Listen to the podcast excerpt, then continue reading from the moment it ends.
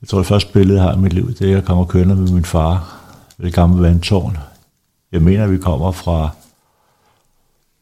fra Englandsvej ved rundkørslen, hvor man så senere kunne køre til højre af motorvejen ud til, ud til, til lufthavnen. Jeg kan huske, at jeg holder, og når jeg tilbage, så må det have været i 3, 64.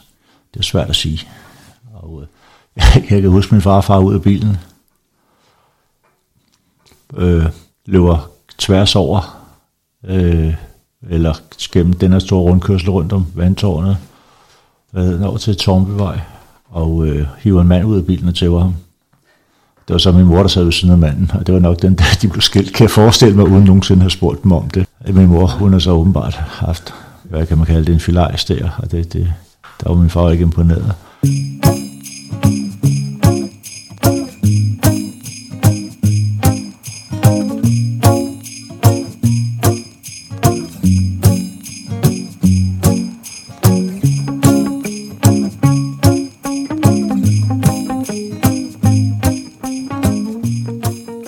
Du genkendte måske stemmen, men øh, det var den tidligere cykelrytter Brian Holm, som indledte dagens julekalender. Og vi vender meget snart tilbage til Brian og hans liv. Men jeg vil starte med at sige velkommen til dig, og velkommen til lørdag den 2. december i det herrens år 2023. En lørdag, hvor der er skænket varm chokolade op, hjemme hos Søren Mørk og Søs Fenger og David Uwe og Britney Spears. Alle fire har nemlig fødselsdag her på dagen, som bærer det smukke navn Bibiana.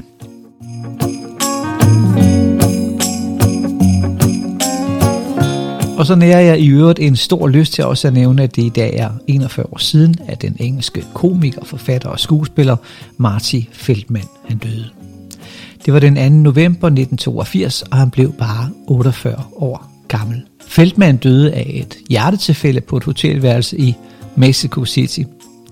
Der var han i gang med indspillingen af filmen Kaptajn Guldskæg, og der var mange teorier omkring hans alt for tidlige død. Nogle mener, at hjertetilfælde kan være forårsaget af en voldsom forskrækkelse, som tegneren Sergio Aragon, kendt fra Mad Magazine, uforvarende var årsag til. Sergio var også i gang med at indspille en film, og han henvendte sig til Feldman uden at tænke på, at han var klædt på til sin rolle som bevæbnet politibetjent. Han har senere tegnet en serie, der beskriver situationen. Men stærkt medvirkende til Marty Feldmans død var sikkert også hans levevis.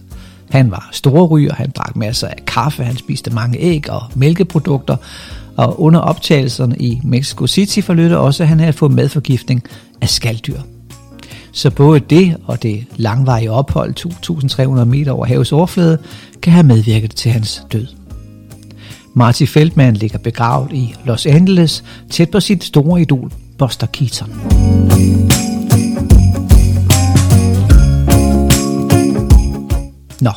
Det var et sidespring, for vi er i fuld gang med mandejulekalenderen Kimer i klokker, og mit navn er stadigvæk Bo Østlund.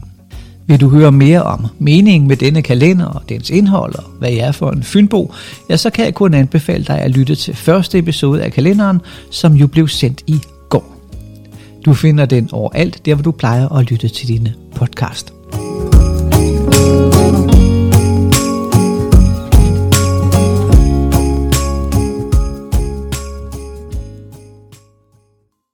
Kære danske mænd, mit navn er Mette Frobenius. Jeg er stand-up-komiker, foredragsholder, mor og nå, jeg er erhvervsjurist.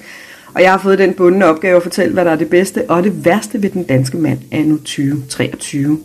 Jeg synes, det mest fascinerende ved mænd generelt, det er, når I er landet i den mand, som I nu engang er. Hvad enten den mand er far, eller søn, eller bror, eller onkel, eller ven, eller kollega. Altså når I bare er jer selv kvinder i 2023 øh, er jo nået et stykke historisk videre end før. Vi har ikke brug for mænd eller familie på samme måde som beskytter af hus og matrikel og børn. Det kan vi godt selv klare, og vi er også øh, selvforsørgende et langt stykke hen ad vejen. Selvom vi jo har indrettet et samfund, hvor det er mere end dobbelt så dyrt at være single end at være to. Men det vi ikke kan, det er, at vi kan jo ikke være den udefra, der passer på os. Ligesom at vi jo kan være den udefra, der passer på jer. Så jeg synes, det er mest fantastisk, hvis en mand griber, når jeg falder, eller værner, når det er nødvendigt, eller støtter, når der er brug for det. Og ellers, hvis der ikke er noget, der skal reddes ud, eller noget, der skal fikses, så bare er der som mand, som jævnbyrdig, som ligeværdig partner og makker. Der findes en amerikansk popsmart læge, der hedder Dr. Phil, øh, og nu ved jeg godt, at jeg afslører, at jeg ser morgenfjernsyn på mærkelige kanaler. Men han har på et tidspunkt sagt, at i parforholdet, der skal vi ikke yde 50% hver, vi skal yde 100% hver. Og jeg synes, der er ræson i det. Der er lidt en tendens til, at når tiden går, og når årene passerer, så bliver vi lidt sløve og lidt dogne i forhold til, hvad vi skal smide i vores parforhold. Og der er I måske nok i virkeligheden en lille smule værre end os. Så en lille opsang til begge køn, nemlig at yde 100% hver i parforholdet. Min far, Jens Frobenius, han er 82 år og lever i dag. Han var i mange år fast journalist på Sommerfældbussen. Den bus, der kørte rundt i landet og lavede radio til byens børn fra byens torve. Jeg ved ikke, om I kan huske jinglen. Når udsendelsen var færdig, så sluttede verden i dit Nørholm altid med at sige det samme. Han sagde, pas godt på dig selv og de andre. Og hvis jeg skal krasse bare en lille smule i overfladen af min ros af danske mænd, så skal det være, at I skal altså være bedre til at tage jeres eget helbred alvorligt. Det er jo lige før, I nogle gange hellere vil tabe et ben, eller have blod ud af armhulerne, end I vil søge læge. Kom nu bare afsted. For det første, det er ikke så farligt, og det er bedre at tage det i opløbet. Og det er altså heller ikke vores opgave som kvinder at sende jer mænd til lægen. Det skal I kunne selv. Og I skal også prikke jeres mandevenner på skulderen, hvis I kan se, at han hænger lidt med mulen eller med skulderen. Og så skal I sige, Claus, Henning, Pierre, Ahmed, kom nu bare afsted. Se at få det gjort. Fordi vi vil så gerne have, at I bliver lidt længere. Og til sidst er der så vel bare at kippe med fladet og hylde den danske mand er nu 2023. Han længe leve! Hurra!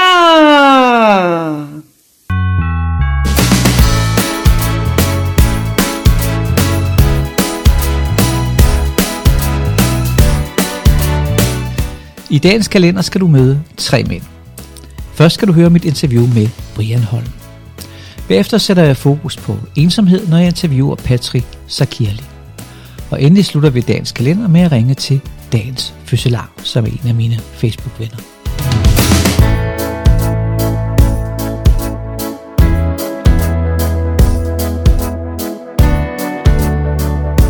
Og så iler vi ellers videre til interviewet med Brian Holm. Født den 2. oktober 1962, sportsdirektør, politiker, forfatter, tv-kommentator og tidligere cykelrytter og caféejer. Brian kørte som professionel cykelrytter for otte forskellige belgiske, tyske og danske hold, og han opnåede 14 sejre. Men pludselig en dag fik Brian Holm en kraftdiagnose. Her fortæller han om de tre værste uger i sit liv. Jeg vidste jo, at det ikke var godt. Jeg vidste jo, at det absolut ikke var godt. Og den fandt du ud af det? Altså. Ja, jeg prøver, og øh, jamen, jeg er efter et toiletbesøg og så videre. Jeg har stået på, jeg ved ikke, om det er 5, 6, 7 eller 8 år, kan jeg ikke huske. Toiletbesøg, noget blod. Jeg har spurgt lægen i Belgien, og hjemme flere gange på lyber, hemorrider. Og til sidst, så gør jeg, så jeg selv. Jeg, jeg synes, der var mere end dag. Jeg var på toilettet om morgenen. Min søn var 7 måneder. Og til lægen der, altså, jeg kunne ikke få tid. Hypokonteragtig, ikke? Øh, skadestuen venter 7-8 timer på at komme til. Med Albert, øh, Christine kommer hjem fra arbejde, tager ham med. Jeg var ved at gå fra skadestuen. Jeg overdriver ikke. 10 gange, fordi de sagde jo ikke fejlede noget. Kommer endelig til øh, blod efter toiletbesøg. Ah, siger de, der, den så vanlig. Og, og jeg sidder siddet hele dagen, siger jeg, undersøg nu. Jeg bliver undersøgt bag i. Det er ikke sjovt. Så mand smidte bukserne op, skyndte kollegestol, kiggede bagdelen, ikke? Det var, det er, ikke noget, det er svært at insistere på. Det er ikke sådan, hvor man slår i bordet, det gjorde det. Så siger de, du, du, du fejler ikke noget. Jeg siger, nu skulle jeg simpelthen holde deres kæft. Jeg fejlede noget. Jeg, jeg havde et billede af, jeg kan godt lide stud- studenterbrød. Jeg, der, ved, der er glasgård i, og der er spist ikke med glasgård i.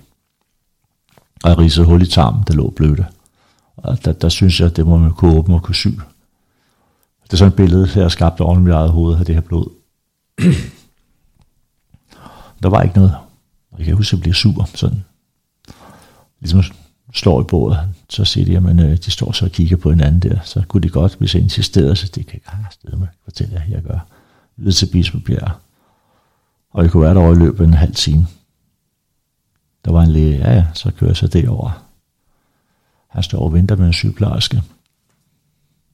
Proceduren, bukserne af, gynekologstol, op med benene. Der tager man sådan den, hvad skal vi kalde den, lystige version. Gør lidt grin med det, jo mere usikker man bliver, jo mere griner man, ikke? Så fjollede lidt der, og øh, inden for et splitsekund, der skiftede stemningen fra den at være lystig, og, og, og der blev stille der, og, og han siger, vaske mine hænder. Hun sætter sig over sygeplejersken. Sæt dig ned. Hun jeg får ring på. Hun holder mig om hånden. Ikke bare holder, hun klemmer min hånd, så det gjorde ondt ind i, i knogleledene. Og siger, af for helvede. Altså, jeg tænkte, hvad fanden foregår der? Altså, den der stemning, det var, der var en tryllefe, og, og, og, og så var der bare is på væggene lige pludselig. Og øh, Længe kommer så over, og jeg siger, okay, så nu får du det livschok. Så begynder han at tegne og fortælle, at jeg har en stor kræftknude, og det så ikke godt ud. Og jeg kan egentlig ikke huske så meget. Det er ikke andet, jeg prøver at sige noget på et tidspunkt, og min mund var fuldstændig, fuldstændig udtørret, som er udtørret. Og øh, jeg fik et glas vand der, og siger, du har nok fået chok, siger han. Det er kun så gang med tusind. Og så forklarer han det en gang til. Så gik det op for mig og siger, du bliver indlagt nu. Du får nogle papirer, og, og derfor de papirer og skal gå op ovenpå. Der er noget at blive så hisig på dem. Det kan jeg ikke regne med noget så grusomt. Jeg kan ikke få kræft. Altså, det, jeg er jo ikke typen. Altså, jeg er så fysisk stærk, har jeg altid været. Og det er altså ikke sådan nogen som mig, der får kræft. Så jeg kører hjem. Og øh, jeg skulle til koncert om aftenen med The Darkness i Falconer med min lillebror. Øh, Lars han kommer. Og øh, ah, altså, for helvede siger Lars, det, det, det koncerten der, de har lige sagt, at jeg har tarmkræft. Jeg skulle ikke lige sikker på, at jeg har lyst til, til at gå til koncert i aften. Ja, han begynder at grine, Lars. Har du tarmkræft? det er fandme typisk dig, Du fejler altid noget, du har altid brækket noget, eller kommer til skade. Og så tror jeg, det var Sune, han ville tage med der. Og Ja, ja, god fornøjelse. Øh, jeg gik og tykkede på den. Næste dag, jeg må hellere tøffe tilbage. Og øh, det, det gjorde så, og øh, nå, de siger så, du blev væk i går. Jamen, så jeg skulle hjem og tykke på den. Det er nok bedst at komme tilbage. Ja, det har du ret i, ikke? Og så fik man den der køreplan, og der fik jeg at vide, det var altså to minutter 12, ikke? Og øh, køreplan og undersøgelser og så videre. Jeg lå så derovre, og Lars kom så derover. Øh, der var jeg allerede begyndt sådan bearbejde det noget mentalt, og tænkte, det, det, så slemt kan der ikke være mange for kræft, man overlever, og, og jeg har været ude for det, jeg har haft kraniebrud, jeg har ligget i koma, jeg har været den sidste olie i Belgien, der fik kraniebrud, jeg var koma i tre dage, inden jeg vågnede. Den her klarer jeg også, og øh, så slemt er det nok heller ikke. Så kommer Lars, min bror, over ham eftermiddagen, der græder han. Hvad fanden græder nu for? Øh, jeg, jeg har sagt til Per Ville, det er lægen der, lad være at fortælle mig for meget, lad mig råde mig lidt rundt i øh, uvidenhedens mud og pøl, ikke? ikke for mange informationer. Hvis der sker noget, siger du det, ellers så skal jeg ikke have noget at vide. Men Lars kommer og siger, at han er så var hjemme og, og Google det, og Sune svarede også haft, at han var død, og, og, og jeg havde kun, øh, jeg havde kun 47% chance for at overleve. Og tænkte, tak skal du have. Så går der altså tre uger. Så gå tre uger med 47% chance for at overleve. Det var lange tre uger. Så hvis der er nogen, der taler om stress, så kan jeg fortælle, har man gået det tre uger, så bliver man alt om stress. Det var ikke rart. Derfor man tænke øh, tilværelsen igennem. Det er som at få sådan en halvanden liter sandhedsserum pustet ind i årene. Ikke? Altså, der er ikke noget med at, at lyve og gøre ting bedre. Der er du ganske klar over dit hoved, hvad du kan lide, og, og, og hvad du ikke kan lide, hvad du sætter pris på, hvad du ikke sætter pris på. Jeg plejer at sige, at det er der, hvor man finder ud af, at øh, jeg havde jeg altid top 10 lister og alt, hvad jeg kan lide. Og, øh, biler, øh, cykler, musik, lufthavne, hvis jeg keder mig at skrive min, og der min top 10 over, over øh, yndlingsting, det bedste jeg prøvede her i livet. Det bedste jeg prøvede her i livet, det var, det var onsdagsløbsturene med drengene, hvor vi løber og, og får en kop te, kaffe, en gin tonic ned under i garagen. Lørdag plejer at være heldig, der sover vi længe. Det kan godt være, det kun kl. 8 eller 9, men lørdag, der skal aldrig være noget kl. 9.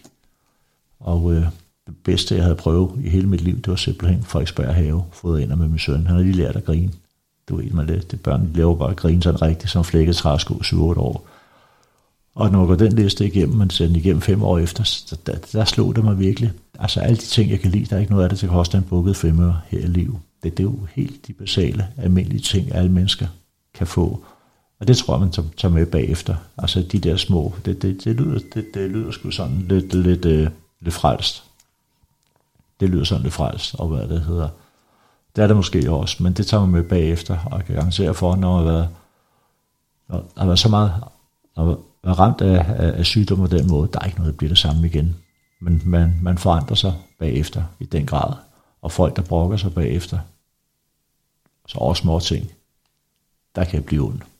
Altså folk, som der tænker, hvor man tænker, whatever helt tilværelsen, man læser avisen, man hører folk, der sidder og brokker sig, man tænker, hvad gå op på en kræftafdeling, så skal der saftsus med se nogen, der, der har problemer. Altså, så lang tid man ikke ligger med snudskaftet der på et hospice, så tror jeg sgu nok, det går alligevel.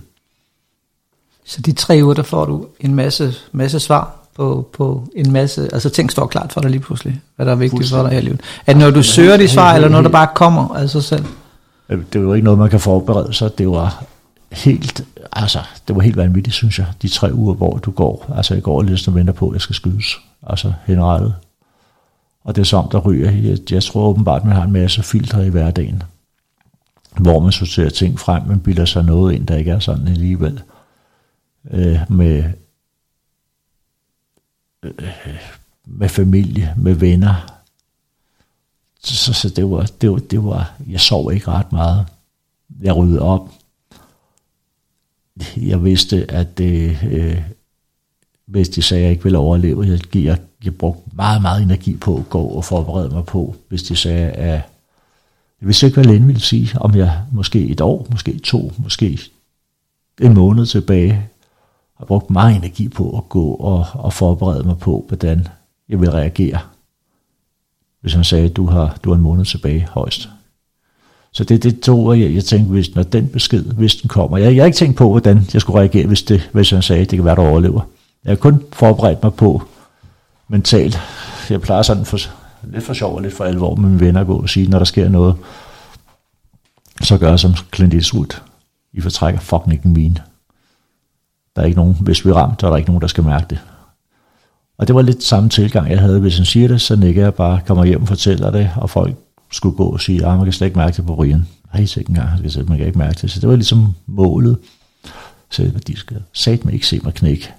Og så havde jeg plan med, og så når jeg siger hospice, så hvis jeg en, der havde en pistol, og, og så skulle jeg nok skyde mig den kugle for panden. Det var du klar til at gøre, Jamen det vidste jeg, det var... Det var Nej, det var ikke i tvivl om.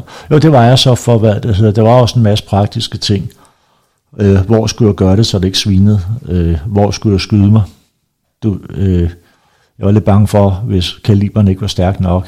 Tanken var, jeg tænkte, det, det, jeg, tanken om, jeg kunne ikke komme med pistolen i munden, synes jeg ikke var rart. Jeg ved ikke hvorfor. Jeg var hellere i hjernen. Men der er så hørt, at kuglen kunne sætte sig fast, så man bare blev lam, ikke? Altså det var, så kunne man ligge der på hospice og lam i den ene side med en kugle i hjernen, ikke? Og altså, hold da kæft, ikke? Altså, så, så de her praktiske ting, vi var gøre, det synes jeg var, var, var besværligt.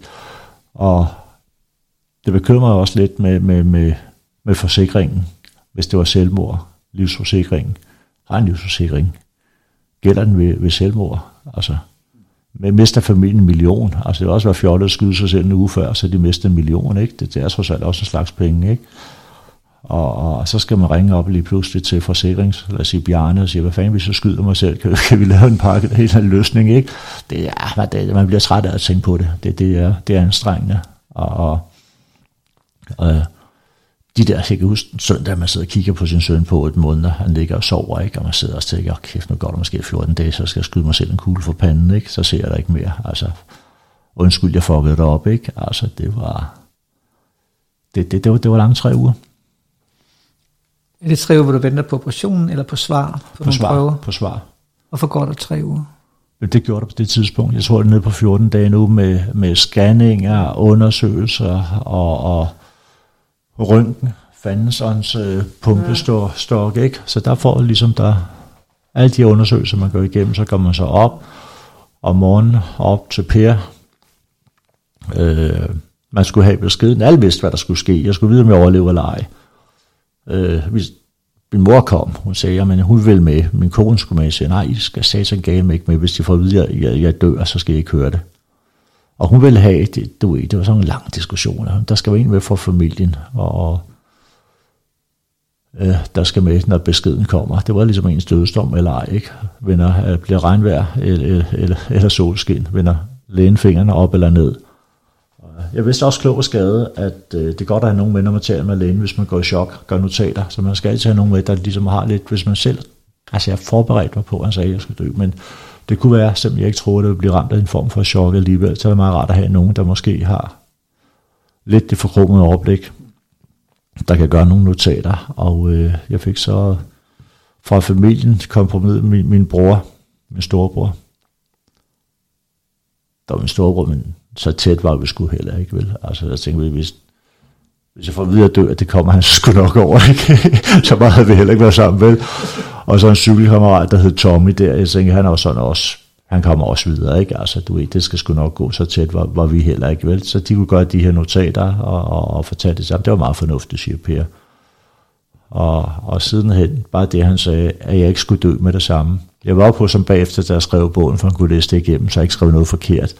Jeg kan huske, at han siger til mig fem år efter, ah, så, så sikker man skulle heller ikke på, at jeg ville overleve. Og bare det, han sagde det fem år efter, jeg, jeg fejltolket, det, fejl, altså, fejltolket alt, hvad han havde sagt. Ikke? Altså, der, der, der, der det var fem år efter, det løb mig stadigvæk koldt ned ad ryggen. Hold da kæft, ikke? Der var, der var det lige på grænsen. Jeg havde åbenbart haft kræften i, i næsten 20 år.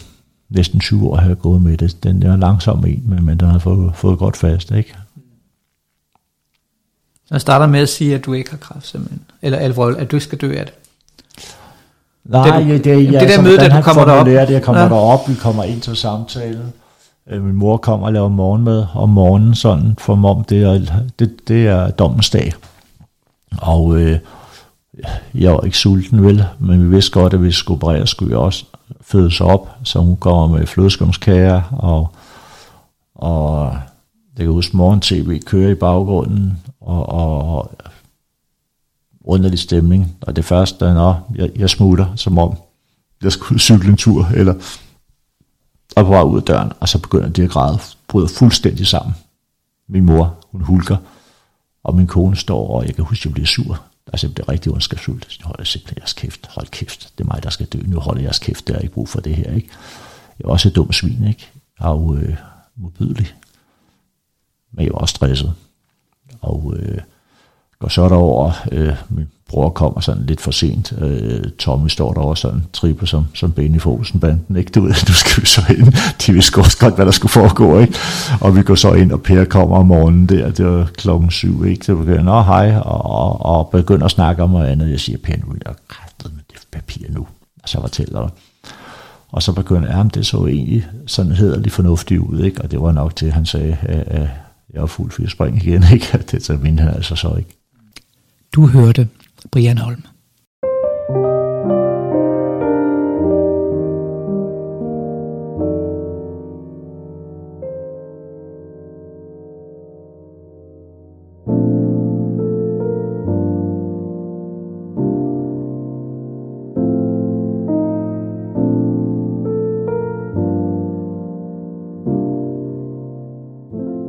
Og så skal vi snakke om ensomhed.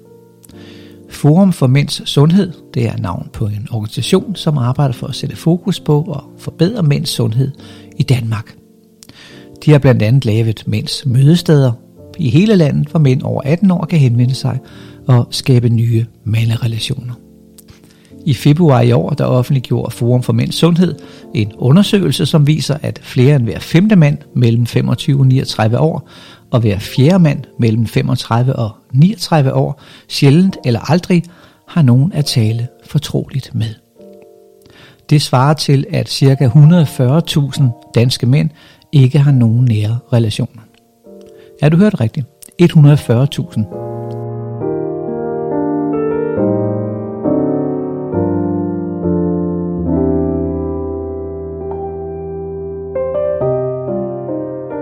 De har ikke nogen, som de ses med uden for deres arbejde. De bliver ikke inviteret med til fødselsdage, og de holder jul og nytår alene. Og halvdelen af dem, der aldrig eller sjældent har nogen at tale fortroligt med, de er i øvrigt enlige. Det er et alarmerende tal. Jeg vil nu ringe til en af de 140.000 ensomme danske mænd, nemlig Patrick Sakirli.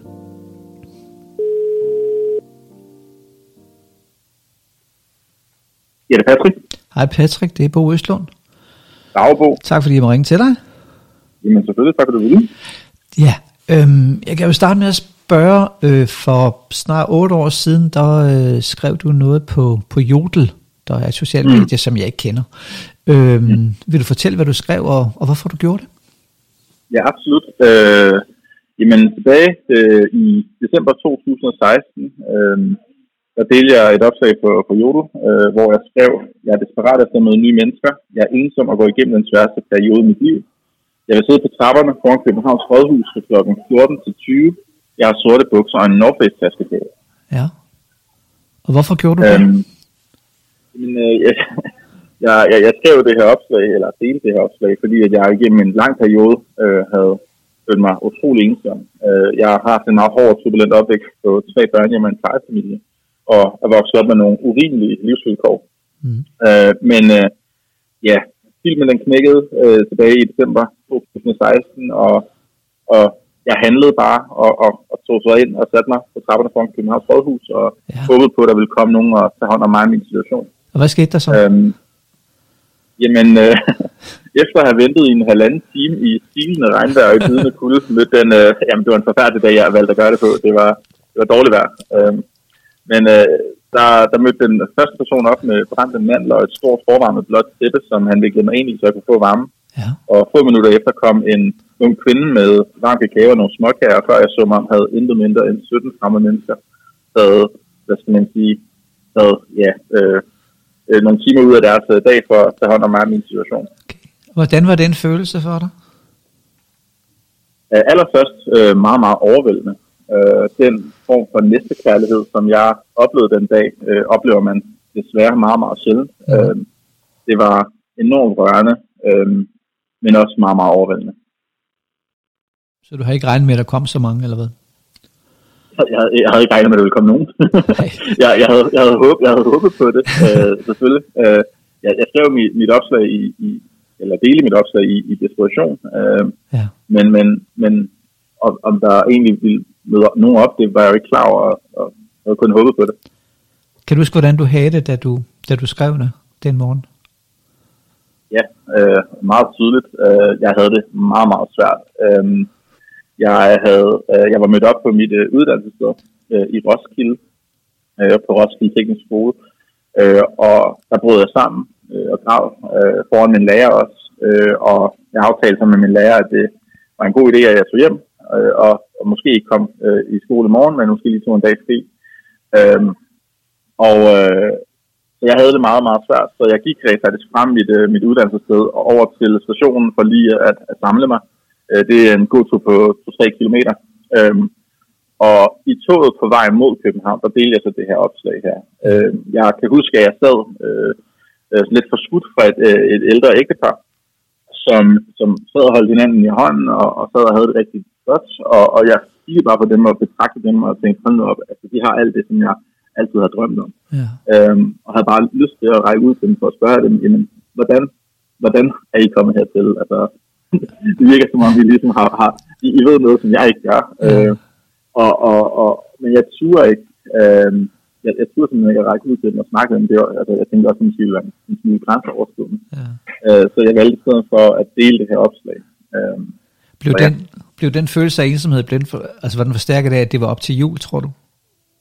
Øhm, der er ingen tvivl om, at, at højtider er altid noget, der har været svært for mig. Øhm, altså, jeg har jo heller ikke øh, holdt jul øh, med nogen øh, de sidste par år. Øh, har siddet alene, øh, også, altså også nytår.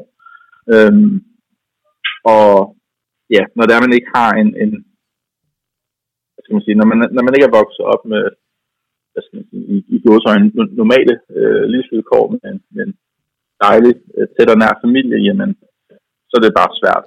Øhm, og jeg er da blevet inviteret til at holde jul hos andre fremmede mennesker, men jeg, jeg er altid så utrolig nervøs for, at, at mit dårlige humør måske vil smitte af og ødelægge deres jul, så jeg har en tendens til ligesom at isolere mig selv, særligt i, i de uger op til jul. Ja. Øhm, ja. Nu er det her otte år siden, så du skriver, øh, eller du siger, at du er stadigvæk ensom i dag så? Øhm, på en anden måde, ja. ja. Øhm, hvad er der altså, sket jeg, siden? Øh, ja, hvad er der sket? Øh, altså, hvad kan man sige, på det tidspunkt, jamen, der stod jeg et sted i mit liv, hvor at jeg bogstaveligt talt ikke havde nogen. Øh, ingen familie, som jeg kunne læne mig op af i, i, i svære perioder. Ingen tæt nære relationer. Øh, heller ikke øh, hvad skal man sige, folk på, på mit studie. Øh, jeg havde måske en lærer, som jeg kunne, kunne betro mig til, men det var så også den eneste. Jeg, i, jeg kan også lige fortælle, at i månederne op til, at jeg delte det her opslag, der ringede jeg flere gange om ugen ind til livslinjen. Ikke fordi jeg nødvendigvis følte mig selvmordstruet, men fordi at jeg bare havde brug for at snakke med nogen, fordi jeg følte mig ensom.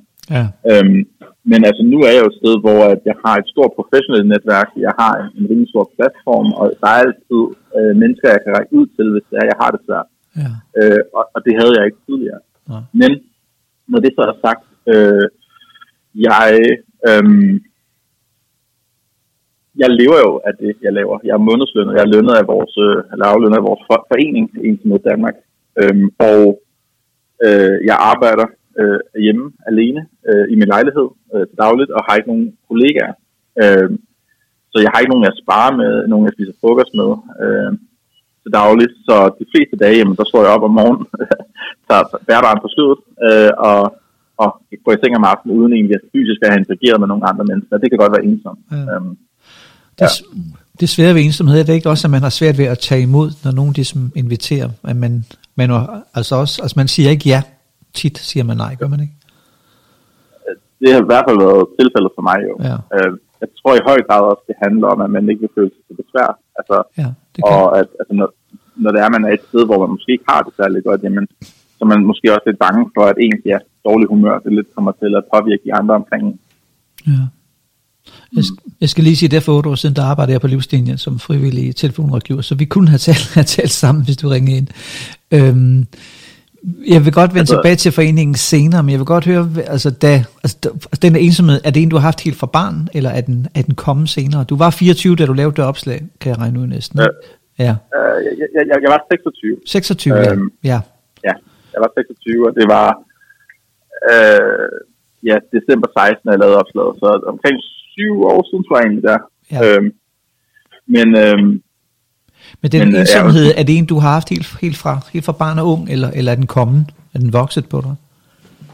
Altså, det, jeg har i mange år, øhm, ja, godt spørgsmål. Altså, jeg, øh, jeg ved ikke, hvornår øh, jeg først blev opmærksom på det, at det var det. Øh, men altså, der er ingen tvivl om, at jeg har følt den her følelse i rigtig mange år. Øh, altså det at vokse op på, på på institutioner, øh, og også være den eneste øh, hvad skal man sige, ud af en søskendeflok på tre, som bliver anbragt. Det er selvfølgelig også rigtig svært at forstå, særligt som niårig. Øh, øh, så, så det er noget, der har fulgt mig igennem mange år, men hvornår jeg egentlig først blev bevidst omkring, at det var det, jeg egentlig gik rundt og, og kæmpede med, øh, det tror jeg først var i, i midten af mine 20'er. Mm. Øh, det var sådan i hvert fald først det omkring, hvor jeg begyndte at i tale at det først gik op for mig, at, øh, øh, ja, at det var det. Mm. Har du fået en forklaring på, hvorfor du var den eneste, der blev anbragt? Ja, men øh, det, det ønsker jeg ikke at uddybe Nej, nærmere. okay. Men, men det var svært for dig i hvert fald at være den af, af de tre, der blev anbragt? Det, ja, som niårig, der kan det være rigtig svært at forstå, ja. hvorfor man, man er den eneste, der bliver anbragt. Ja, det er der ingen tvivl om. Øh, men når det så er sagt, altså, Øhm, altså, selvom jeg selvfølgelig er rigtig ked af, hvad der er, er, er sket, øhm, så er jeg også utroligt taknemmelig over, at jeg har det liv, som jeg har i dag. Ja. Øhm, og, og, og spørgsmålet er egentlig, om, om jeg egentlig vil være, hvor jeg er i dag, uden den opvækst også. Det, det ved jeg ikke. Men Nej, sådan er det jo Men, tit. øh, Ja. ja, så jeg bliver også nødt til, tror jeg, lidt at, at, at se lidt positivt på det. ja. Mm. Den ensomhed, altså når du har været allermest ensom, hvordan har du så haft det? Både nu, men, men, men også før. Altså, hvad er det for en følelse? Hvad er farven på ensomhed? Hvordan har man det? For mit vedkommende, altså det er jo, det har været et enormt stort savn, altså øh, et, et enormt stort behov, som, som ikke er blevet mødt. Altså, jeg har i mange år været meget, meget ufridt alene, øh, og ikke haft nogen, som jeg kunne ja, tilbringe noget som helst tid med. Øh, og det har været rigtig svært. Øh, så det, altså for mig har det jo været følelsen af at være fanget i en situation, som jeg ikke rigtig kunne se mig selv ud af. Jeg har haft et enormt stort behov for at, at snakke med andre mennesker, interagere med andre mennesker, at blive set, anerkendt, øhm, men, men, men der bare simpelthen ikke har været nogen.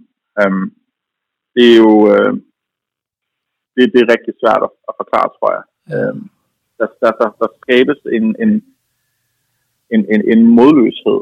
Altså når der er, man står i en situation, som man ikke selv kan se sig ud af, hvor man ikke rigtig føler, at man, man, man, altså man føler selv, at man gør alt, hvad man overhovedet kan, for at komme ud af den situation, men når det bare ikke lykkes, jamen, og ikke lykkes over en lang årrække, jamen, så bliver man modløs og til sidst. Jamen, i mit tilfælde, jamen, så overvejede jeg at tage livet af mig selv. Øh, Ja, det var en masse øh, spørgsmål. Har du overvejet det på noget tidspunkt at begå selvmord? øh, ja, det har jeg. Øh, i, øh, som jeg, jeg nævnte tidligere, i, i månederne op til øh, mit, mit opslag her, der, der ringede jeg jo flere gange om ugen ind til livslinjen.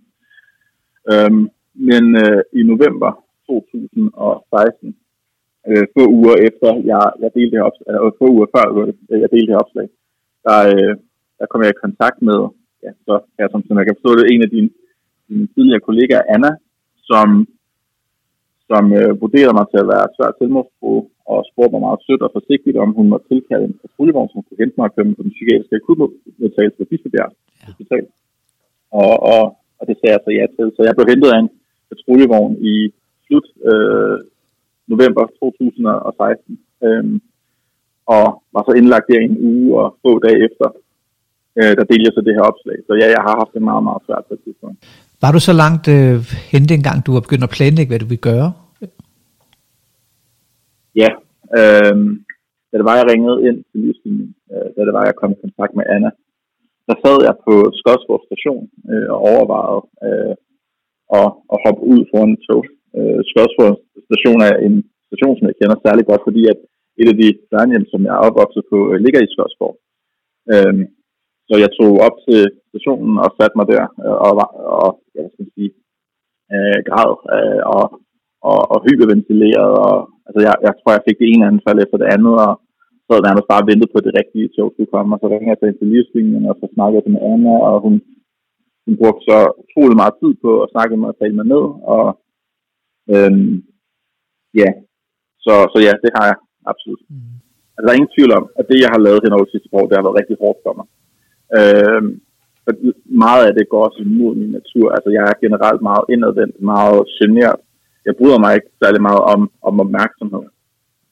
Så, så det at skulle lære at navigere i det, jeg er i nu, det har været rigtig svært for mig. Det her med at skulle jeg skal sige, være ansigt ud af til for et af Danmarks største initiativer på indsynsområdet, det synes jeg er rigtig svært. Mm. Øh, så, så der har også været en, en, en konflikt inde i mig, øh, som også har gjort, at jeg desværre over de sidste mange år har, har taget rigtig mange kilo på, og jeg har haft nogle problemer med min mave, og der har været altså, noget med noget stress og depression også. Og, øh, men jeg tror, jeg så småt er ved at være et sted, hvor jeg begynder at blive lidt bedre til at navigere i det, jeg er i. Øh, jeg tror, det handler i høj grad om, at jeg er blevet bedre til at sige nej til ting, jeg ikke har lyst til. Øh, så, øh, så ja, det har, det, har, det, har ikke, det har ikke altid været nemt. Nej. Og så stifter du en forening, der hedder March mod ensomhed, er det rigtigt? Øh, vores forening hedder rent faktisk Ensomhed Danmark, og under Ensomhed Danmark, der har vi så det her initiativ, der hedder March mod ensomhed, og så har vi også øh, Ensomhed Danmarks landsindsamling. Okay, og hvor gammel er Ensomhed Danmark som forening? Øh, vi øh, stiftede foreningen i, jeg har lyst til at sige, 21, så det er, så, så den er ikke særlig gammel. Jamen altså, vi, vi har jo, altså på de sociale øh, medier har vi over 30.000, øh, der følger med, og under marchen i år, der estimerer vi, at der var omkring 18.000 mennesker, som, som gjorde meget følgeskab, øh, både hvad hedder det, ved, øh, ude på landevejen, men også til vores fællespisningsarrangementer og foredrag om aftenen. Øhm, så, så ja, og så samarbejder vi også med 63 kommuner, øh, ja. og så har vi det økonomiske partnerskab med Middelfart Sparkasse.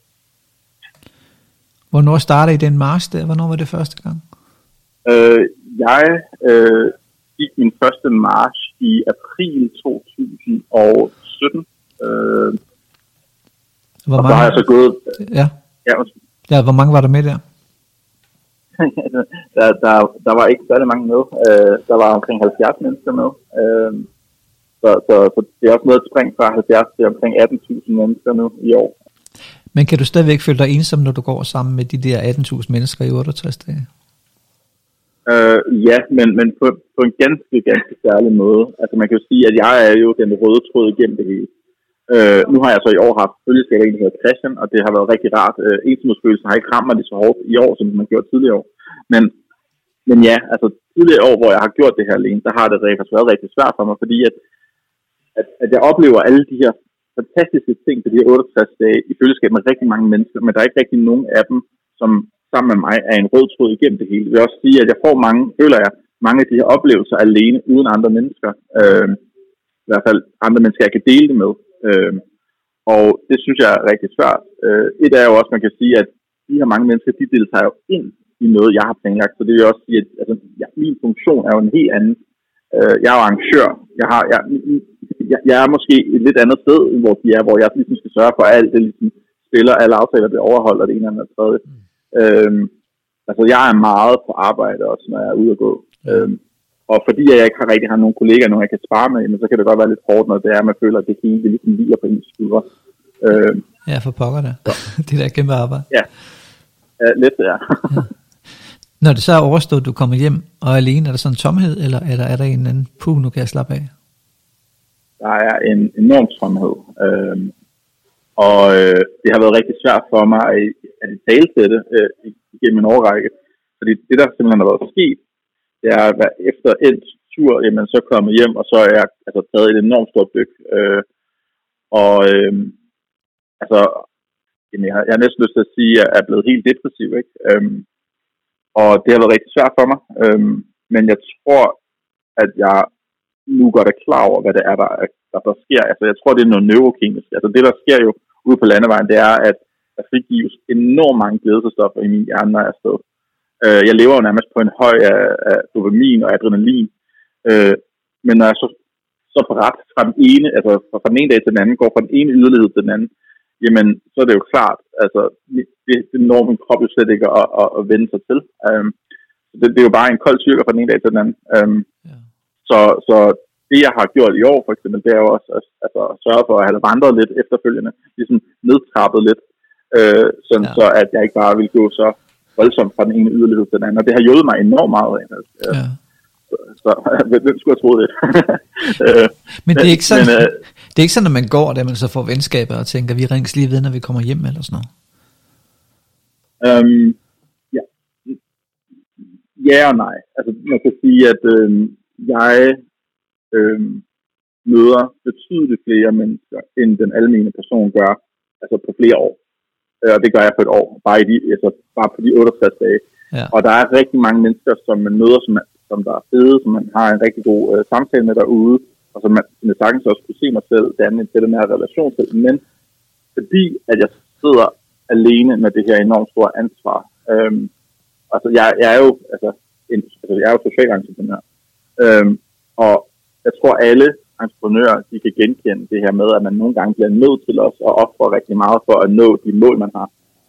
Øhm, jeg har rigtig svært ved mig at indrømme at forene det, jeg laver, med et helt normalt, øh, hvad skal man sige, øh, med, med, med helt normale til den nære relationer, som, som jeg også kan vedligeholde og, og pleje.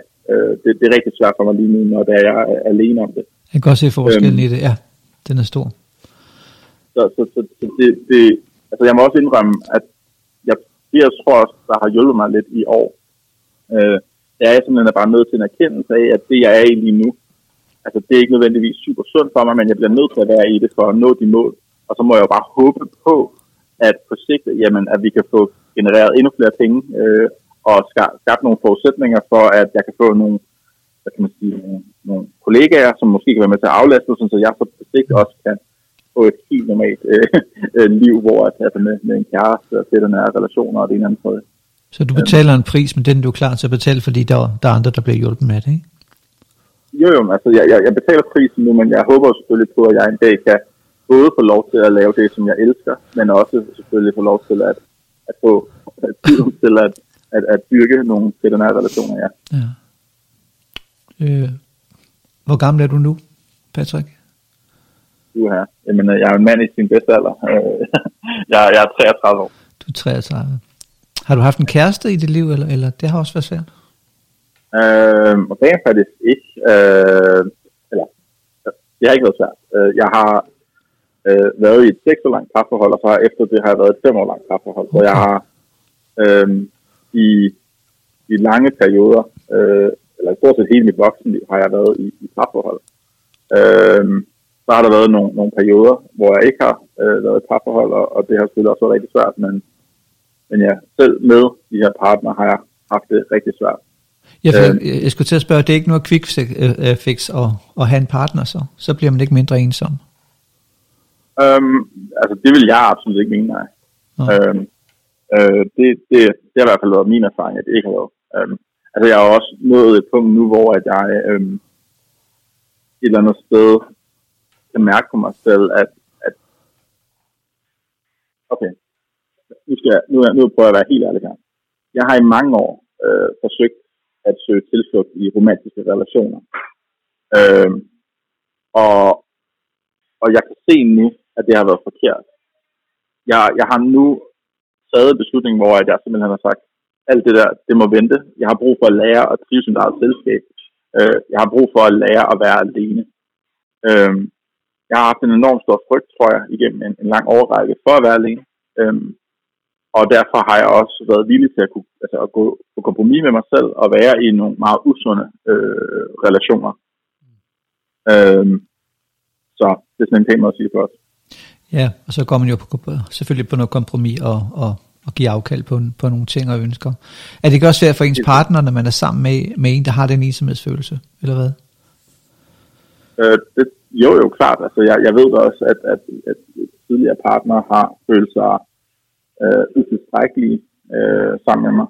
Øhm, og det er jeg selvfølgelig rigtig ked af. Øh, jeg, jeg ved også, at det ikke har været nemt for dem, at jeg har haft det på den måde, som jeg har haft.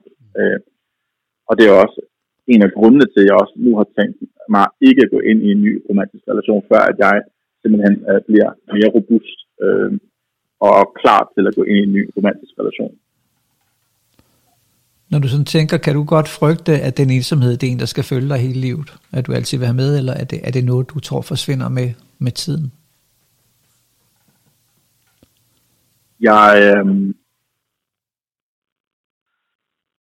jeg føler, at jeg bliver nødt til et eller andet sted at sige, at jeg håber på, at den forsvinder. Øh, og den ikke skal følge mig gennem hele mit liv, men, men, men den har fulgt mig så lang tid nu, at jeg næsten har svært ved at se, at det skulle være anderledes. Øhm, jeg tror, det at vokse op med de livsvilkår, som jeg har vokset op i, øh, eller med, det, det er noget, som simpelthen sætter sin spor. Øhm, jeg har ikke nogen trygbase, jeg har ikke nogen et eller nære relation og familie, som jeg kan læne mig op af, øh, og som jeg kan søge støtte hos øh, i svære tider. Øh, jeg, jeg er min egen omsorgsperson, der er ikke nogen, der er der for mig. I hvert fald ikke uforpligtende, som en familie typisk er. Øh, eller ens forældre måske er. Øh, så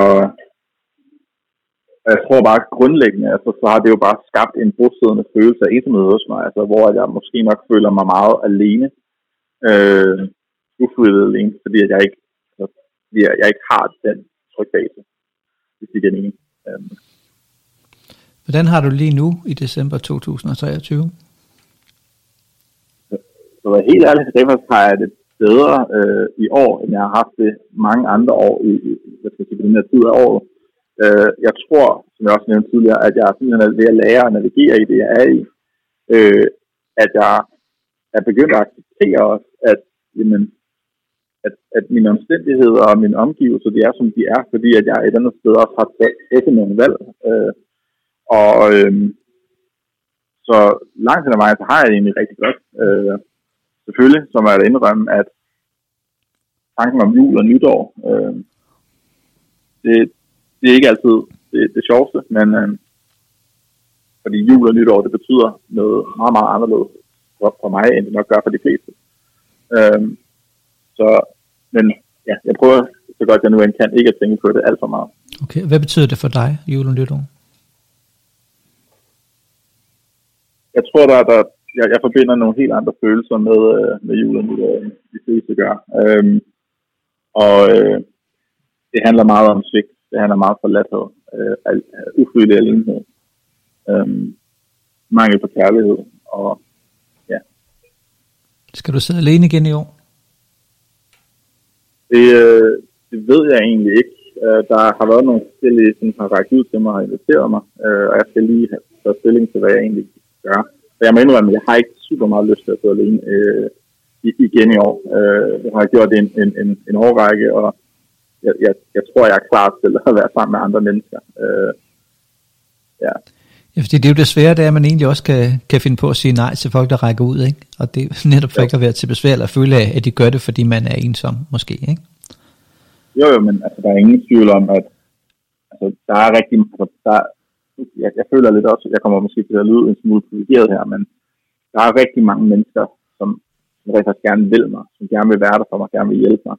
Men fordi at volumen er så voldsom, fordi der er så mange mennesker, der rækker ud, så er det nogle gange bare nemmere for mig, tror jeg, at sige nej til det hele, så jeg skal forholde mig til noget af det. Ja. Øhm, og, øh, men, men jeg kan også godt se, at det er jo, det er jo, det er jo pokker selvforstærkende. Ikke? Altså, så jeg, jeg føler lidt, at jeg også måske bliver nødt til at ja, tænke anderledes. Øh, og, og måske jamen, tage imod øh, en håndtrækning eller to. Øhm, men øh, så må jeg også bare lige finde ud af, hvem, hvem det er, jeg siger ja til, eller hvem jeg så siger nej til. Ja. Men, det, ja. men, altså, det, men det er også det, jeg føler også på mange måder, jeg er i en meget, meget, meget privilegeret øh, position eller situation, hvor, hvor jeg ved, at der er rigtig mange, rigtig mange af de mennesker, som er interagerende øh, sådan årligt, øh, de jo slet ikke er, hvor jeg er. Altså, de, de kan jo ikke bare rejse ud på de sociale medier. De kan jo ikke bare, altså de har jo absolut ingen, de er jo repræsenteret, hvor jeg var tilbage i, i december 2016. Øhm, og, og, og så, jeg, jeg kan slet ikke, altså, det, det var så smertefuldt. Altså, så jeg ved, hvordan de har det. Mm. Øh, så det er også derfor, jeg, jeg, jeg føler lidt, at, at ja, jeg føler mig lidt forkert, når jeg sidder og snakker om det her, og jeg har svært ved at sige ja til nogle af de forskellige ting, for jeg er jo en, faktisk enormt privilegeret. Ja. Altså. Men når vi ja. så går tilbage til 2016, hvad så, hvad laver man juleaften? Går man tidligt i seng for at få det overstået og vågne på en ny dag, eller, eller hvad gør man? Det er præcis det, man gør, ja. Ja. Øh, man, man sover dagen ved. Ja. Øh, og, og helst, gerne, og helst gerne med lidt lyd, øh, og det kunne være, at altså man putter noget på en højtaler, noget, noget regn, noget torden, et eller andet, noget, der måske lige kan overdøve, øh, når det er overboende, begynder at danse en juletræ eller et eller andet. Ja. Og så glæder man sig bare til den 27. december, ikke? Til det overstået. Og, og, og samfundet er i gang igen. Jamen, altså, jeg, jeg må indrømme, at altså, hele den uge, altså fra juleaften indtil nytår er overstået, jamen, hele, hele den uge har altid været rigtig svært for mig. Så jeg, jeg venter egentlig til 1. januar, jamen så, så, så har jeg det godt. Ja. ja. Hvad er værst, juleaften eller nytårsaften? Godt spørgsmål. Um,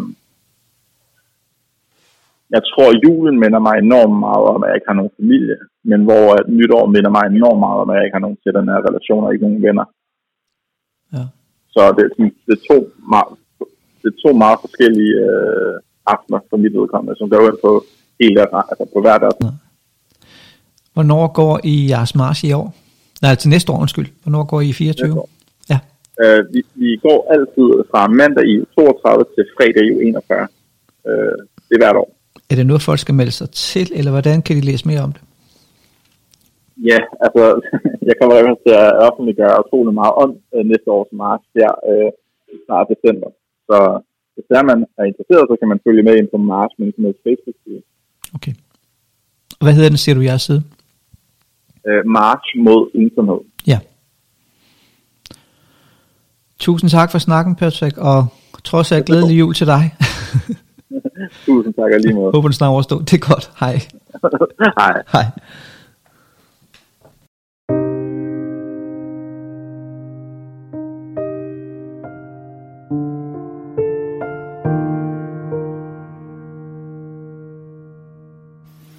Jeg hedder Lena Bjørn. Jeg er 71 år gammel, og jeg bor på Samsø. Jeg har været alene i lange perioder af mit liv. Øhm, og det var ikke, fordi jeg ikke gerne ville finde en mand. Det lykkedes bare ikke. Og så tænkte jeg i hvert fald, at det sikkert var mig, der var noget i vejen med. Der var mange, der sagde til mig, at det nok var, fordi jeg var for kredsen.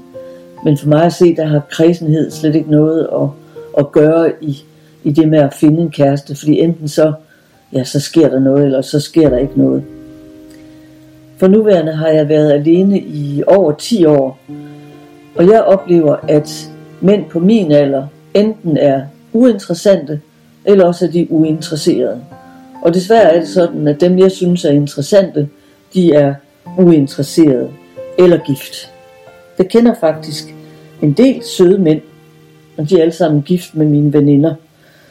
Og det, jeg sætter pris på hos en mand, som jeg finder hos de der mænd, der er gift med mine veninder, det er, at de er ordentlige, og de er betænksomme, og de er humoristiske.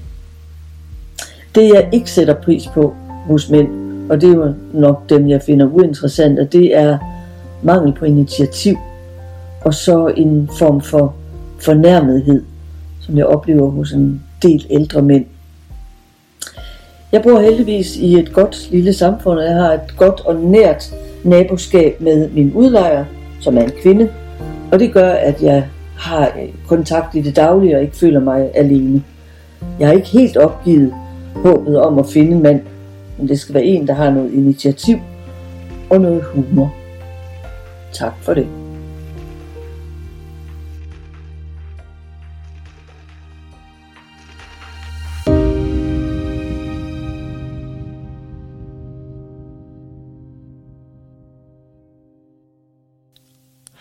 Det er lørdag den 2. december 2023, og nu ringer jeg til dagens fødselar. Han hedder Thomas.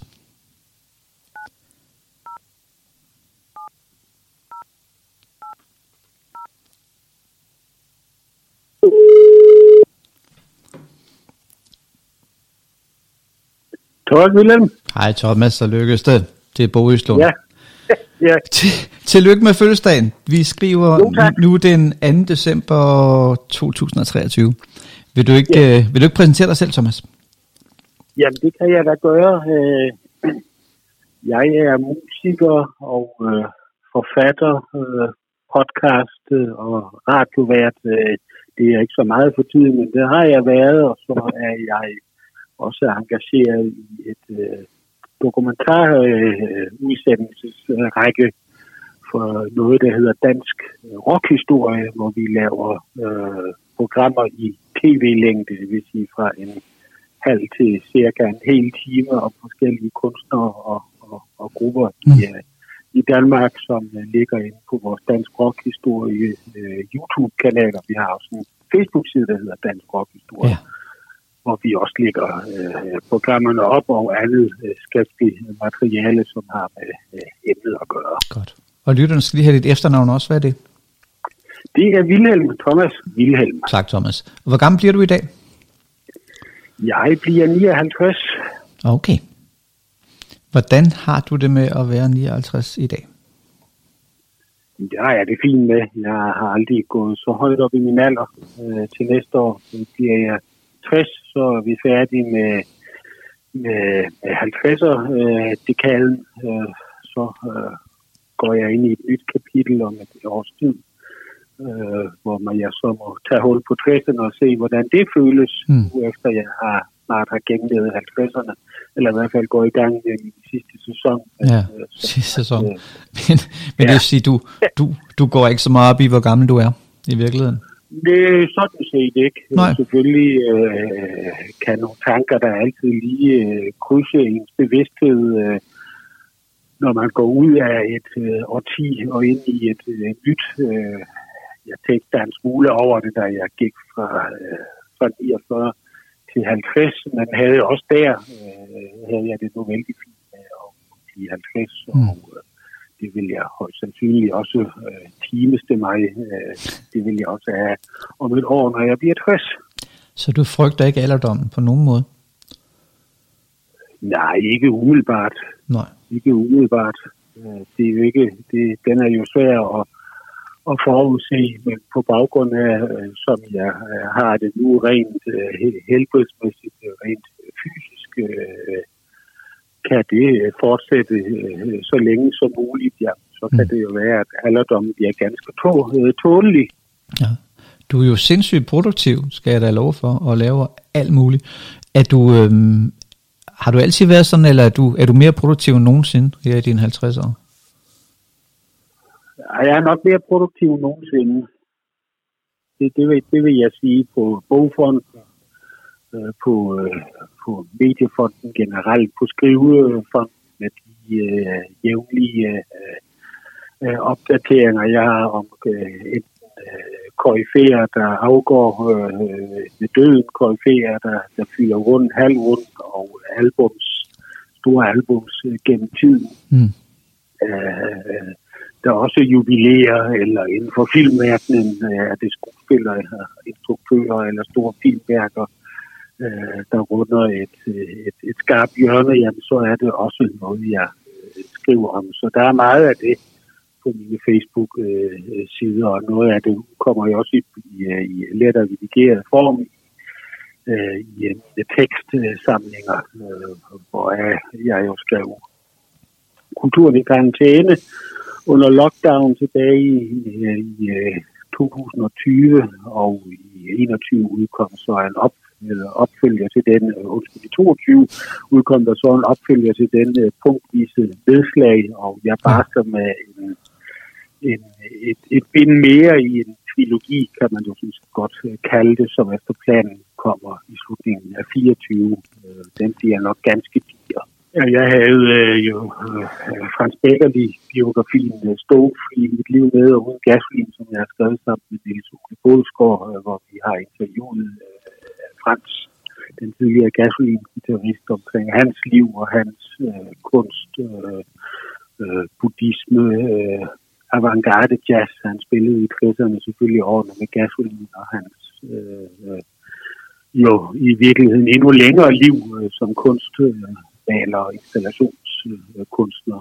Mm. Øh, den havde jeg med, og så øh, kan det da også godt være, at punktvise øh, nedslag har, har befundet sig et eller andet sted, også på, på bogforum. Ja. Hvad, øh, hvordan var der at lave bogen med Frans?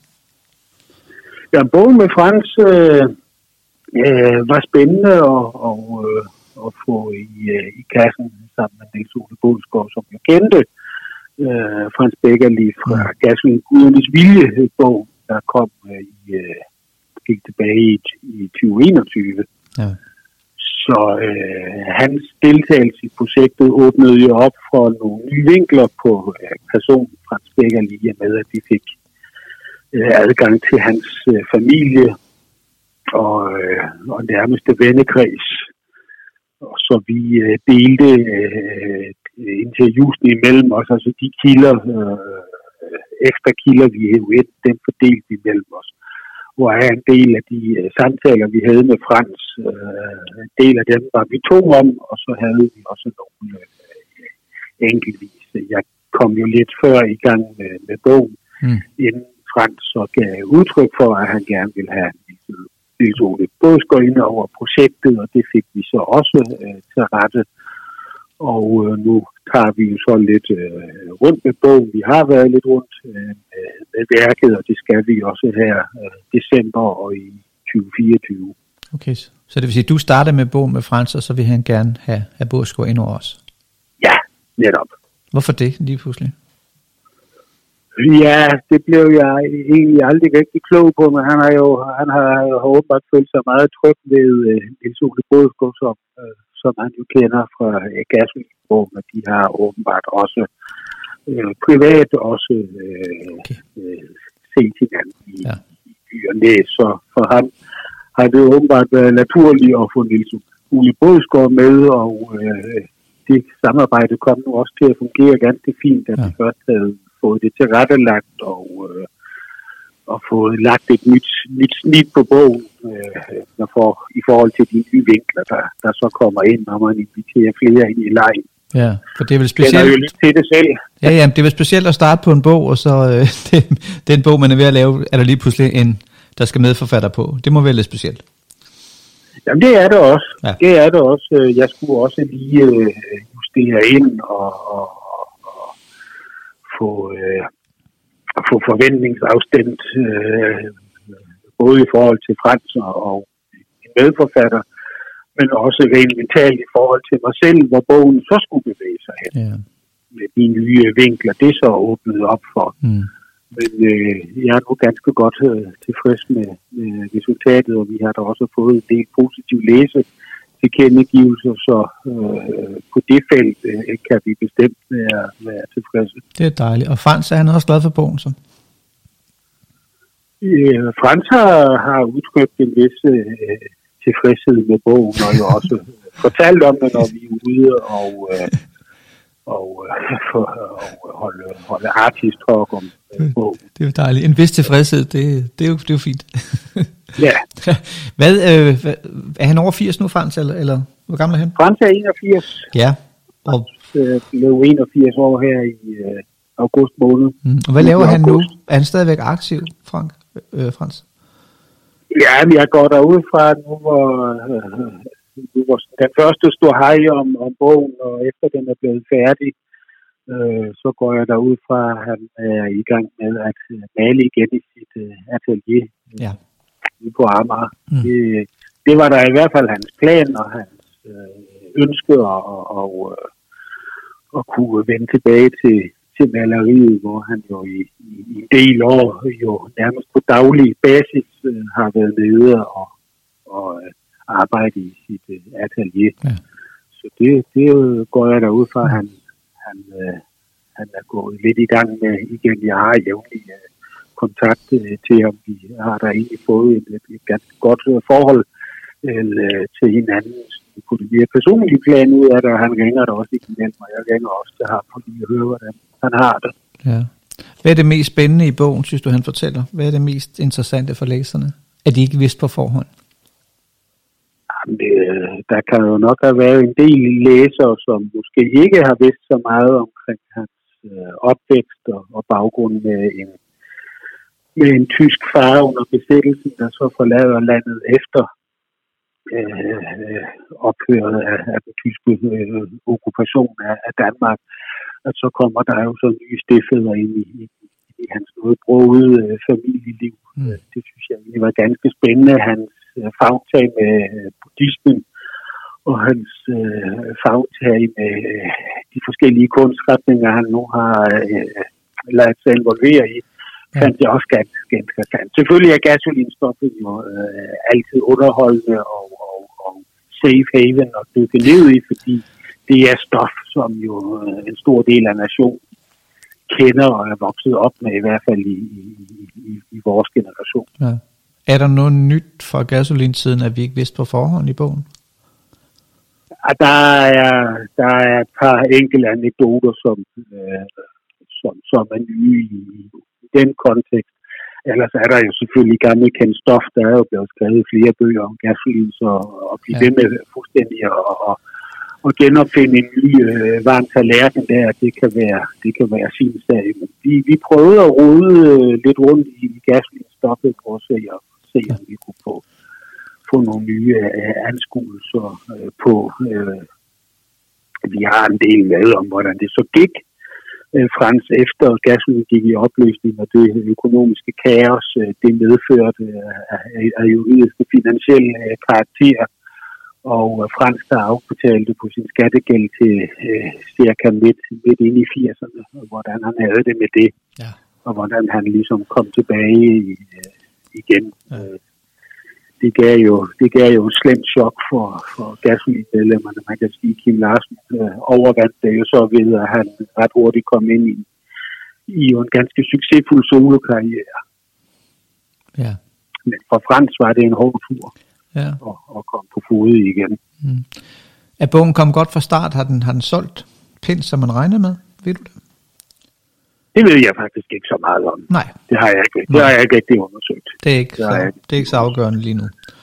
Det er ikke så afgørende. Den, den er gået i plus, og hvad det angår, kan vi sådan set være, være, være, være eller, om jeg så må sige, så urolig om natten, hvad det an- angår. Det, Så det er jo mere, hvad den så på sigt øh, kan nå at, at, at sælge, men, men øh, vi er i, i øh, vi er i sikker havn øh, i Det- forhold til. Det er jeg glad for. Så skal jeg lige høre, øh, øh, Thomas, hvad med jul? Holder du jul? Er du juleelsker eller Jeg er julehader? overhovedet ikke særlig julet. Øh, Jeg, jeg prøvede at være det lidt i en periode af mit liv af hensyn til øh, mine børn, da de var mindre og gik op i julen. Øh, Jeg har øh, tvillingepiger, de er 16, og de, de er 17 her i starten af, af 24. Øh, medio februar, der bliver de så begge 17. Og øh, de har endnu ikke rigtig givet så meget udtryk for med hensyn til jul. Nå. Så jul, det øh, bliver nok en forholdsvis for mit vedkommende low-key øh, begivenhed i, øh, i år. Øh, Jeg har der fejret jul, øh, også familierelateret jul, men jeg går ikke særlig meget op. Jeg er ikke, jeg er ikke noget særligt menneske. Jeg kan... Øh, jeg finder nytåret ganske interessant, fordi det er jo så lige øh, som tager hul på et nyt år, og måske et nyt øh, kapitel i hendes tilværelse. Ja. Alt i forhold til, hvad der øh, det, hvor det ligger af, af spændende opgaver i, i, i nyt øh, øh, kalenderår. Mit 2024 ser ud til at blive ganske virksomt og, og, og travlt, så øh, jeg har ikke en forholdsvis øh, hvad kan man sige, god fornemmelse i forhold til øh, øh, det kommende år, ja. men, men jul går jeg ikke højt Så op. der er ikke julenisser overalt i din stue, kan jeg forstå. Det kan jeg garantere dig for, der ikke Det er. er jeg glad for. Jeg skal lige høre, nu, nu siger nytårsaften, siger du, den, er- den er speciel. Altså, hvordan fejrer du den så? Tænker du sådan specielt på det nye år, når, når klokken slår 12? Øh, ja, det gør jeg sådan set. Øh, Jeg har øh, ret hurtigt øh, ved, ved årsskifte er mine øh, antenner ret hurtigt øh, øh rettet mod øh, en ny kalenderbog og øh, et, et helt nyt år med 365 eller 66 dage, øh, afhængig af om vi har skudår eller ej. Så øh, øh, der ligger øh, forhåbentlig øh, ny øh, mulighed for nye opdyrket land med nogle nye projekter og nogle nye øh, indfaldsvinkler øh, på dem. Det, det øh, hvor jeg siger, det finder jeg ret interessant. Langt mere interessant end, end jul, det er for mig øh, forholdsvis ligegyldigt, må jeg nok sige. Hvad med din barndomsjul? Der, der var heller ikke så meget jul, måske. Jo, jo, jo, jo, op, jo, jo, og jeg er jo nede fra Sønderjylland, jeg er jo nede fra sådan det dansk-tyske kulturområde. Øh, området ligger jo små 30-35 kilometer fra, øh, fra den tyske grænse, måske 40, jeg kan ikke helt, helt huske det, det er noget tid siden, jeg har, har øh, boet dernede. Så det, øh, så julen dernede har jo været, også været præget af nogle tyske øh, traditioner i mine bedsteforældres øh, øh, liv, altså på min, på min øh, mors side. Mm. Øh, øh, bedsteforældre og familie på min fars side, dem holdt jeg nu sådan set ikke med. Det foregik mest på min mors side, og øh, bare præg af en, af en, af en tysk øh, Weihnachtstradition, Ja. Ved du hvad? som, Ja. som ikke sagde mig noget som helst. Nej. Ved du hvad, så vil jeg ikke Som ønske jeg dig... faktisk ikke brød mig specielt om. Nej, ved du hvad, så vil jeg ikke ønske dig glædelig jul, men så vil jeg ønske dig glædelig nytår i hvert fald. Og, øh, Jamen, øh, øh, øh, tak i, i, i lige og måde. tak for snakken, og held og lykke både med, øh, med Frans Beckerli-bogen, men også med dine kommende projekter. Ikke? Jamen, tak skal du have. Det er godt, og tak for snakken, Thomas. Ikke? Ha' det godt. Selv tak. Hej. Hej. Hej.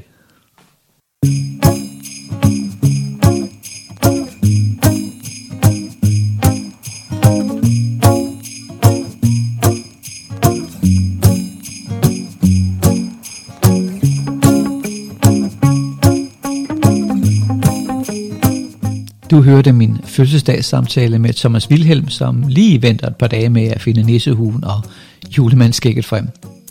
Det er jo et fantastisk sjov for mig at, at ringe til disse 24 Facebook-venner, som jeg aldrig har talt med før. Det er berigende og anderledes og sjovt, for jeg ved ikke, hvad der venter. Og så er tiden ellers kommet til at lukke dagens kalenderlov. Har du endnu ikke sørget for at abonnere på podcasten, så skynd dig at gøre det, så du automatisk får den i dit feed hver morgen, når du vågner. Du er selv sagt også meget velkommen til at skrive en anmeldelse eller give den nogle stjerner, der hvor du hører den, hvis du synes om den altså, samt at dele den i hele dit netværk med dine venner og dine kolleger og din familie. Det vil jeg blive utrolig glad for. Så på forhånd tak for, at du deler denne podcast med alle dem, du kan finde ud af at dele den med. Og skulle du have lyst til at støtte mit ulønnede arbejde med denne podcast, så kan du under omtalen af podcasten se, hvordan du giver en kop kaffe, en pizza eller en biograftur. Jeg har også beskrevet det i Facebook-gruppen, der her det samme som podcasten, Kimer i Klokker.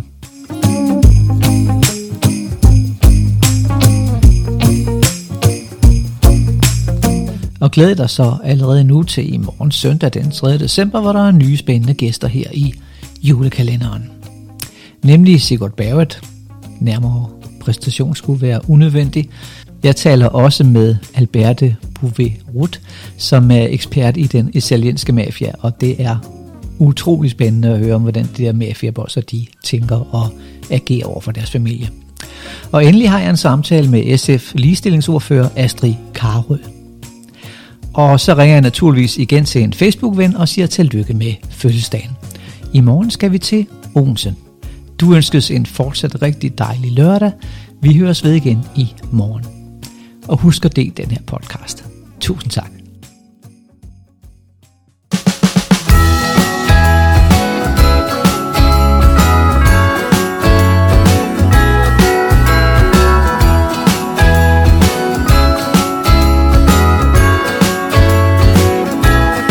Jingle bells ring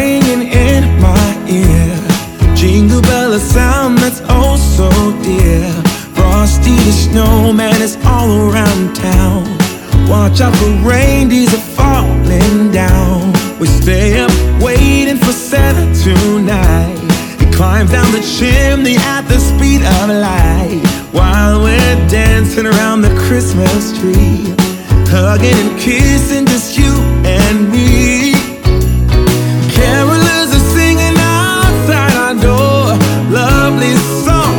Heard before. As they walk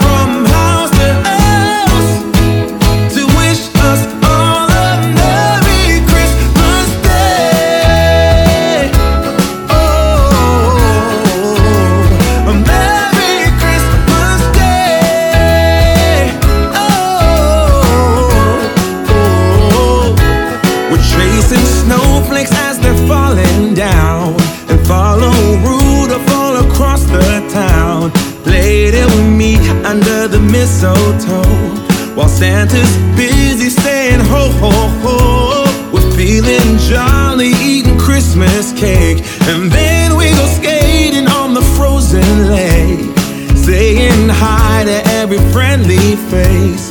And later we warm up by the fireplace